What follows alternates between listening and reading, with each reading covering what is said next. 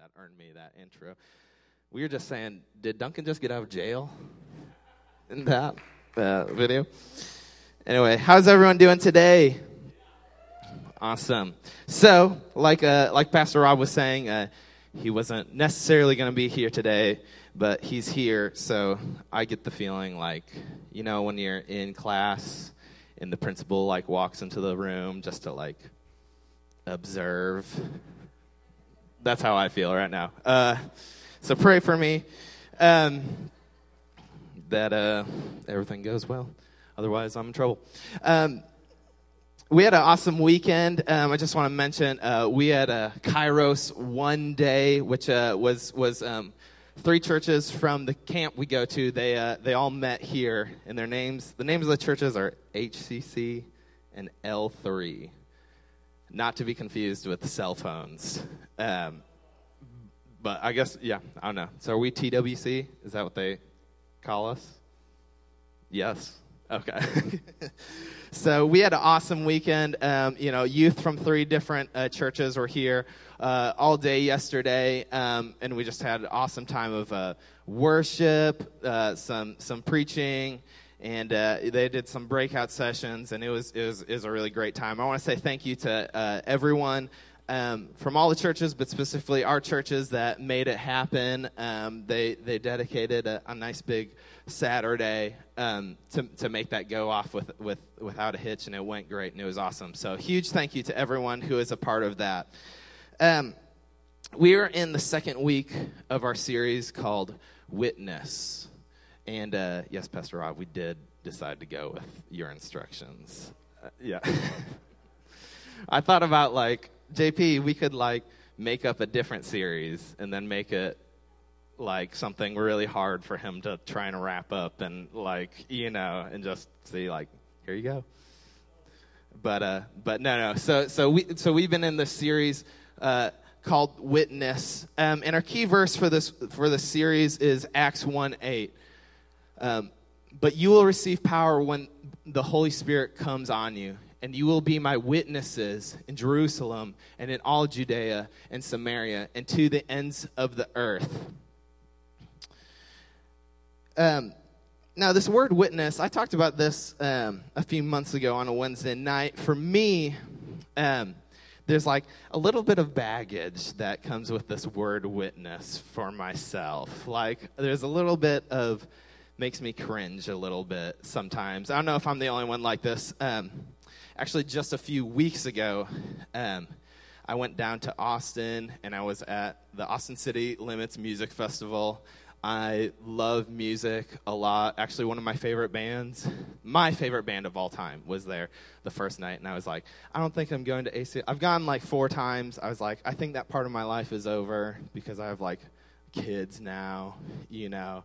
But when it came out that my favorite band of all time was like going to be there. And Radiohead, if you haven't heard of them, they're they're weird music. Like my parents are like, "What is this?" But I'm kind of a weird person, so it makes sense. Like weird people listen to weird music. You don't expect like a a weird person to listen to normal music. So I mean, so I love it. So anyway, so I was like. I have to go. Um, I don't know how many more chances I'll have to see them. So, so I went, and and I kind of forgot about it a little bit, but um, they played the first night, and as we're exiting, um, there's some people that wait by the exit, well, right outside the gates of the festival, and they have ladders and megaphones, and they're like standing at there with signs saying like you're going to hell. Everyone here is going to hell. And and i'm like am i though You know, like, I feel like that's a big presumption to make to someone you don't know at all, you know? And, um, I mean, I, you know, the, Bi- the Bible does say, you know, there'll be people, um, they get to heaven and God says, I never knew you. And, and, and I'm humbled by that, you know, and, and, and so that's why I seek to make sure and think about like, what, what, what am I doing? Do I know God? You know, and, and, and I feel like I do. Hopefully I do. Um, maybe you guys can pray that I do, because otherwise I'm in the wrong uh, career path, big time. Um, so, like a doctor that uh, doesn't believe in medicine, I guess. I don't know. Uh, that's not me. Okay, I want to clear that up. That's not me. Um, so, so I've had like a few encounters like this where people are, you know, um, spreading the good news, right? In a way that, you know, as as a Christian, as a pastor, you know, I really like I, you know, I'm just like, it's not worth like, I just kind of, part of me wants to like walk over and see how much like time I can waste of theirs, like by talking to them so that they're not shouting through the megaphone at everyone else, like for a little bit. But have, have, have you guys ever had that experience? You've been told you're going to hell after you've been saved by Jesus Christ, right? That's happened to you. Um, that is not what witnessing is. Whatever, whatever that is, I want you to take that. I want to take. I want you to take that experience. I want you to put it in a box and disassociate the word witness. What we're talking about does does not have to do with the ladders and the megaphones and, and, and stuff like that. Is that okay? Does that make sense? Um, being a, this is not being a witness. Um, you can say you understand that you cannot save anyone's souls. What you can do is tell people about the one who can save souls. That is our jobs as Christians to, to tell people about the one who, who forgives sin, who loves, who can save people from hell. We can, we can be a, a witness to that. So I want, I want you to think about this, this uh, this word witness in, in like the jiu, the jiu-jitsu no. Uh, judicial sense. You know like like almost like criminals or or you know like you're on the witness stand right? Think about you are on the witness stand and, and someone comes up to you and says is it is it true that god is loving?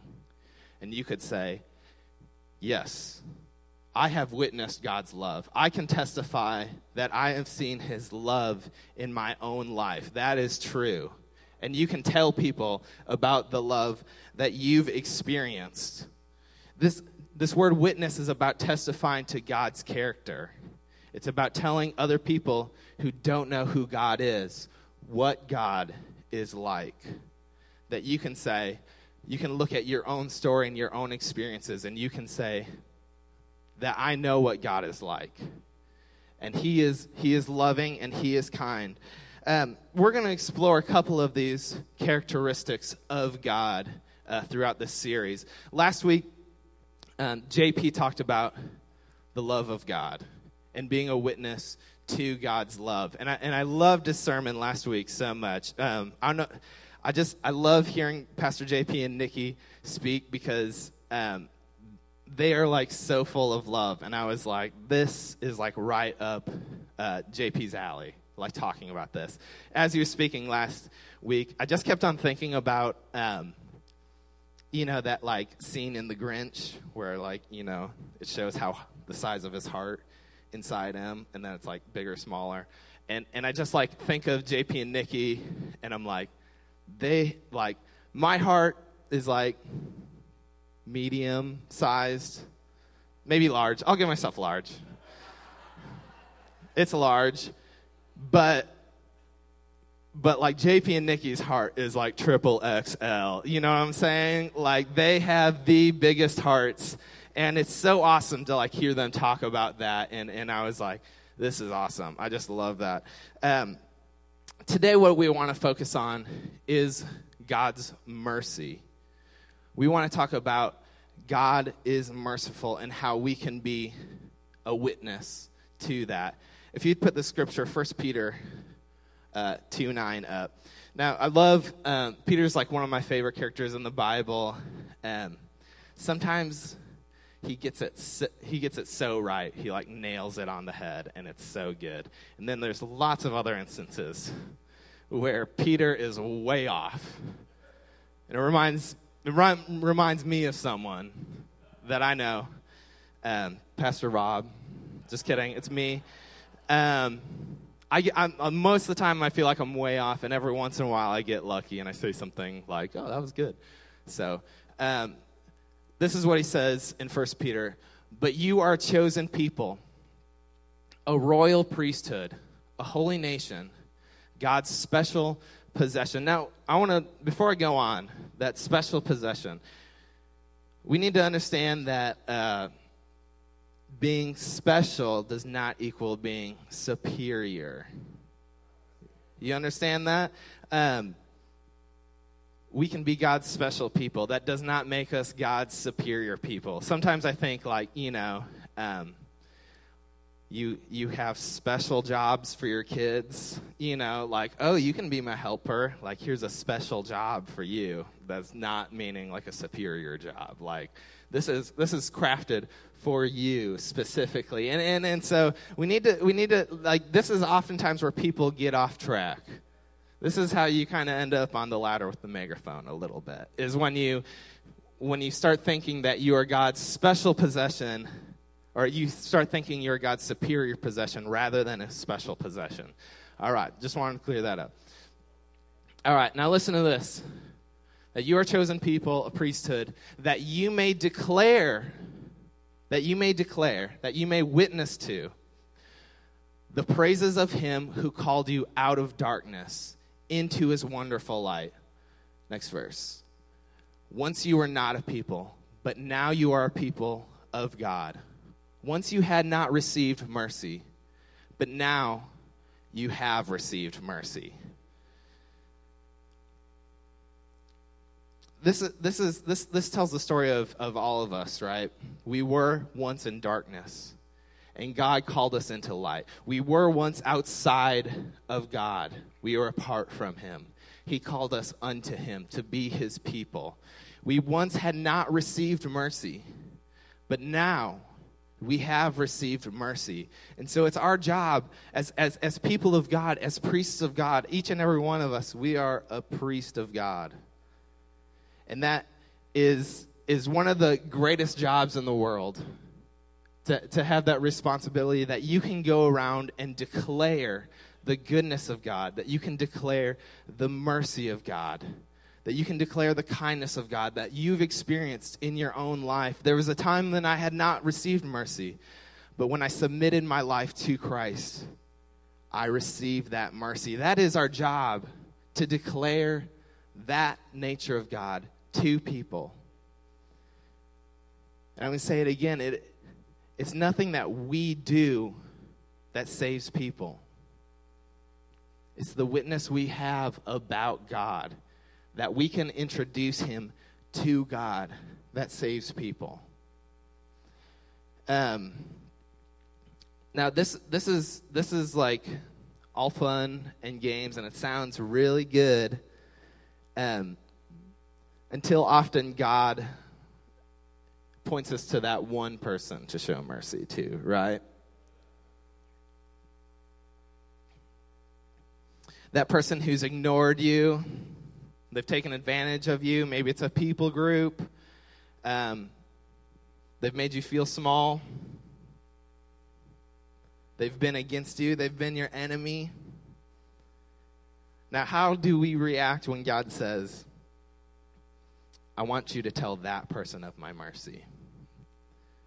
That's when it's like, oh, but do I have to? Is there anyone else, God, that can do that? Um, maybe someone that doesn't hate them so much, that might be like a good place to start. This is it's it's hard. I'm not I'm not going to sugarcoat it. That that is be, being a priest of God is the greatest job in the world, but it's also one of the hardest jobs. When you listen and hear the voice of God and he tells you to go be merciful to that person you don't feel like deserves mercy, that's when you're like, this, this is tough. I want to I wanna turn to, to the story of Jonah. I feel like this story illustrates this so well. Um, in First Jonah, it, it starts off. It starts off. If you haven't read the book of Jonah in a while, I encourage you to go back to it. It's like four. It's like three pages total. You can you can read the whole thing on the toilet. And um, is that bad? Okay. I don't know if that like crosses some line of defecation while reading God's scripture. Um, just just do it, it's a real short story and, and you might be surprised this is this is like one of those stories that you know um, i was asking jp i was like do we have like flannel graph anywhere? You remember you know what flannel graph is? That's like the the flannel storyboard and then you had the little bible characters that would like stick to it it's from sunday school if you don't remember uh, and and and I was like, this would be great to have a flannel graph because like I feel like Jonah and the whale is like the classic like uh, children's story. But it's awesome to go back and read them as adults because you're like, that was kind of saying something different than I thought it was a little bit. And this is totally one of those stories. So uh, we'll, we'll start from the beginning. I want to kind of summarize. The word of the Lord came to Jonah, son of Amittai. Amittai? I don't know if you know. Uh, go to the great city of Nineveh and preached against it because its wickedness has come up before me. And then listen to this. This is directly where the story goes. But Jonah ran away from the Lord and headed for Tarshish. It doesn't say why he ran away, it doesn't say his reasoning. It just said God said to do this, and Jonah was like, uh, Nope, I'm going to go the other way. He literally goes the opposite direction. Um, so I'll summarize the parts that you know probably. Um, Jonah gets on a ship heading towards Tarshish. God sends this mighty storm.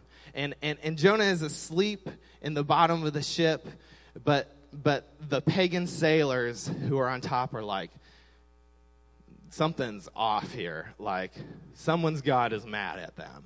And so they wake Jonah up, and and they cast lots to see whose fault it is, who has done something wrong. And it comes up to Jonah, and they say, Okay, Jonah, who, who are you? Where are you from? And he's like, Well, okay, I'm a Hebrew, and uh, I, I, you know, I, I serve the God who, who made the land and the sea. You know, which when you get to that part, you're like, What a joke, Jonah. Like, you, you know that God is the God of the land and the sea, and you thought, like, eh, I can get away from God on the sea. Um, this story is like so full of like sarcastic, like upside down turns. Like like Jonah's supposed to be this this this priest, this um, prophet, and, and, and all he's making like the wrong calls at all the other times. But then you have the sailors, the pagan sailors, who who Jonah says to them, just throw me overboard. That would probably take care of it. And and they're like, really? We don't want to do that? And they try and sail back. They try and paddle back to the shore and it's not working. The storm's just getting worse. So they're like okay. Uh, and they throw jonah overboard. And as they do it they, they're pleading to god please don't let the blood of this prophet be on our hands and then the storm uh, subsides and, and the sailors on the ship turn and commit to the god of israel and they're saved and so it's interesting. So then, then Jonah is gets swallowed up by a fish, and he's in this fish for three days and three nights, and and and in that fish, the all chapter two is this prayer from Jonah to God, saying that he's kind of sorry, but that he's going to to, to follow Christ. He's like, okay, okay, or not Christ, God, and and and, I, and I'm going to go through with, with your plan. And, and so, with that, uh, the fish vomits up Jonah onto the shore of, of, uh, of where he was going. Um, now, put Jonah uh, chapter 3 up. Then the word of the Lord came to Jonah a second time Go to the great city of Nineveh and proclaim to in the message I give to you Jonah obeyed the word of the Lord and went to Nineveh. Now, Nineveh was a very large city. It took three days to go through it. Now, the interesting part where it says it took three days um, sheds light into what comes next. Um, Jonah began going a day's journey into the city and proclaiming, 40 more days and Nineveh will be overthrown. Now, there's some weird things about this.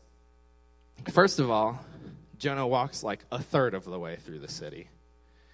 And then he gives this message that it almost seems like Jonah is trying to like sabotage his own message. Right? All he says is 40 more days and Nineveh will be overthrown. In the Hebrew, it's only five words. He says the short five word sermon that, that, notice what it leaves out. It doesn't mention Nineveh's sin, it doesn't mention what Nineveh has done, it doesn't mention who is going to overthrow Nineveh. It doesn't have any message. Like if you read the other prophets, they go and they give this word of warning, but they say, This is what you've done. This is what you need to do. You need to repent. But Jonah doesn't say anything about what the people need to do in order to change. And, and the most interesting thing, there's no mention of God in this, in this sermon. It's almost as if Jonah is just trying to sabotage his own message that God sent him to do. We can see, you know, he resisted at first, and we can still see this resistance in Jonah's message that God sent him to say, well, it doesn't work.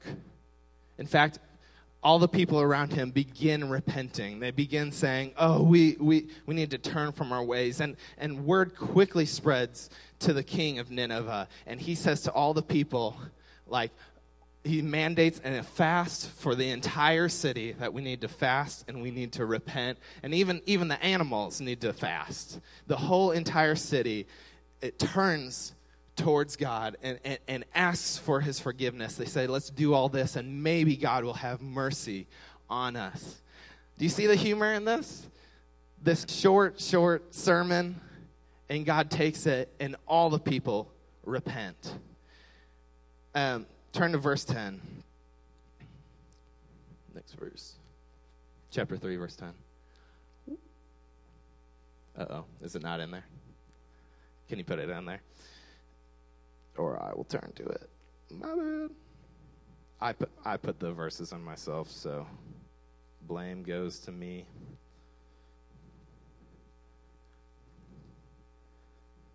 Jonah, if you want to turn to it yourself.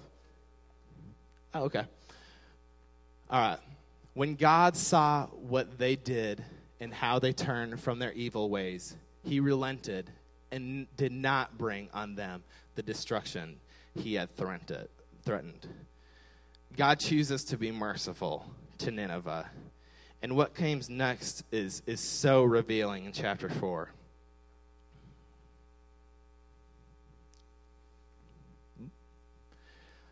But to Jonah, this seemed very wrong. He became angry. He prayed to the Lord isn't this what I said, Lord, when I, when I was still at home? That is what I tried to forestall by fleeing Tarshish. I knew that you are a gracious and compassionate God, slow to anger and abounding in love. A God who relents from sending calamity. See, the moral of the story is this is why Jonah ran away at the beginning.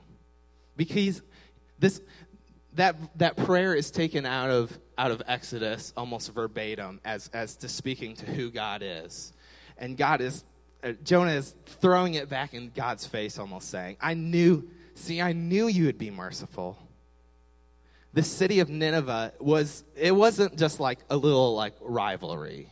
You know, like we don't really like that town over there. It was a murderous, terrible, pagan city full of things like child sacrifice. It, it wasn't a great place. And Jonah, when, when, when God sent Jonah to, to Israel, or to, sorry, to Nineveh to tell them to repent, Jonah didn't want to do it because he's like, what if they repent?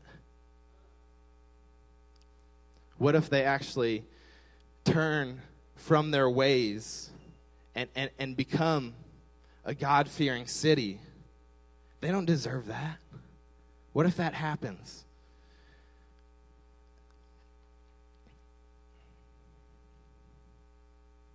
God does not ask us to be his judge. He asks us to be his witness.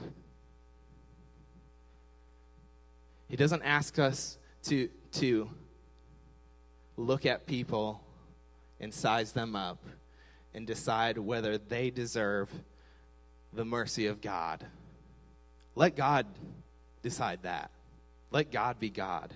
What he does ask us is to, to, tell, to tell of his mercy and to tell of his goodness.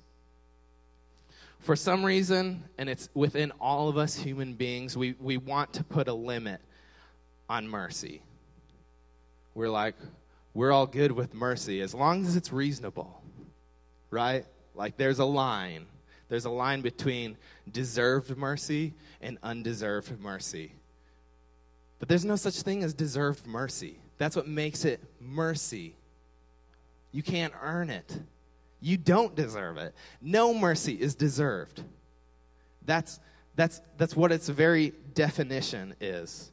And so we have to get out of this game where, where we measure up people and we decide whether they deserve mercy or, or they don't deserve mercy. If you guys would stand with me.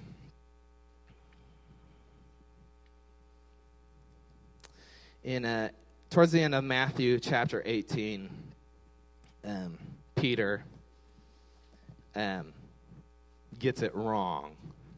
We talked about where he got it right earlier. This is where he gets it wrong. Uh, he's talking to Jesus, and he, and he asks Jesus, uh, How many times should I forgive my brother and sister?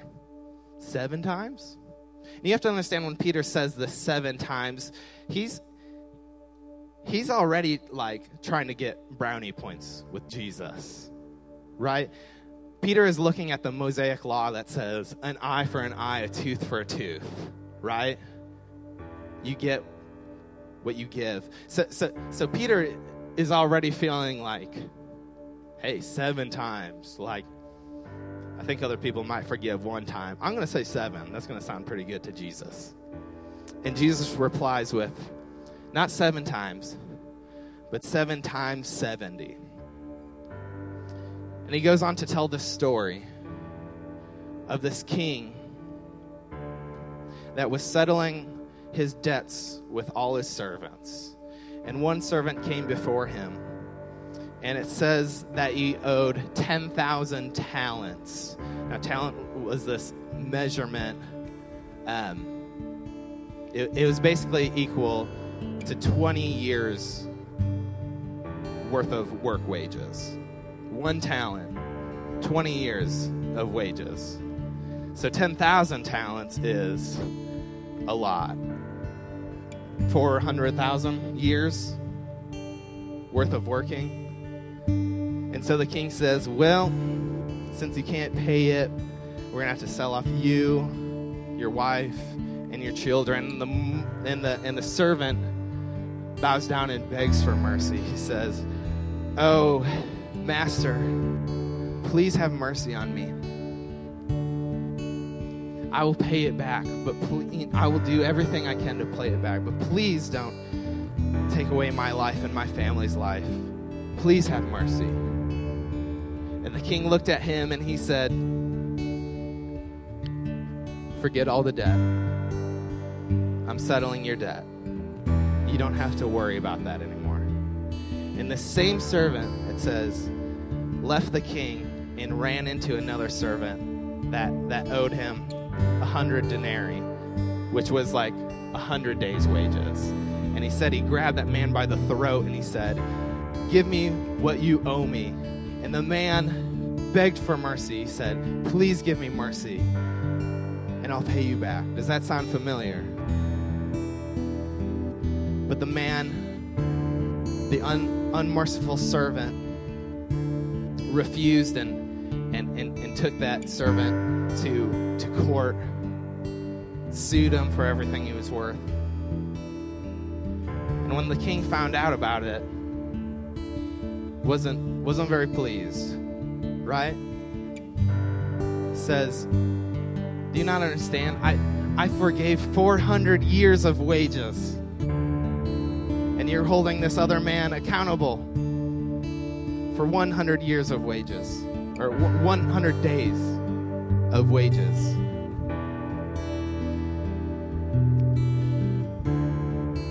We have to look at ourselves, look at the mercy we've received from Christ, and understand what a gift that is. You understand when He forgave our debt, He did so by sending His own Son to earth to die on a cross, paid the ultimate price. It cost God something to be merciful to us. And so we need to understand that and be humble about that. And keep that in the forefront of our minds when, when we are being a witness to His mercy. Sometimes God will ask you to be merciful to people you, nah, I don't really, no thanks, God. But understand the mercy that you have been given and go and declare to them the mercy that you have been given. That's all you have to talk about, people. You don't have to, you're not in charge. of whether God is merciful to them. You can simply say, Hey, I too was once in debt. I too was once without hope. I too was once without light. I too was once without love. But let me witness to the one who fulfills all those needs. Let me tell you about the one who can change that. That's what it is to witness. That's what it is to witness to God's mercy. You'd bow your heads with me.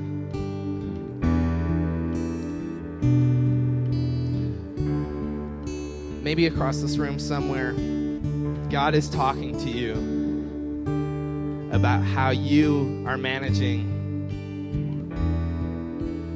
your own mercy. Talking to you about how you are being a, are you being a witness to God's mercy? Or are you like Jonah refusing to go out tell people of God's goodness because you're scared that that they might come to understand God's goodness? That they may may become family members to you. That they might become Christians. And if you're here today and, and, and you ask that God would, would work in you and soften you and put His mercy within you so that you may be a light. If you just slip your hand up, we can pray for that right now. Thank you.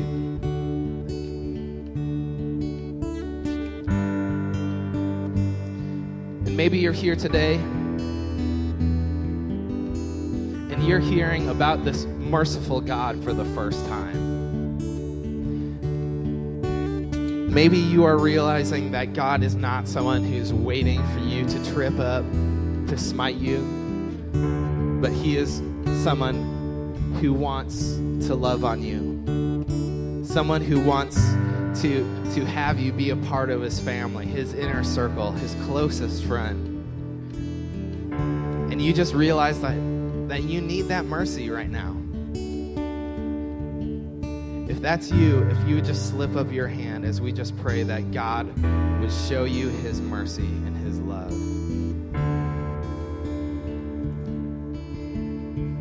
Thank you.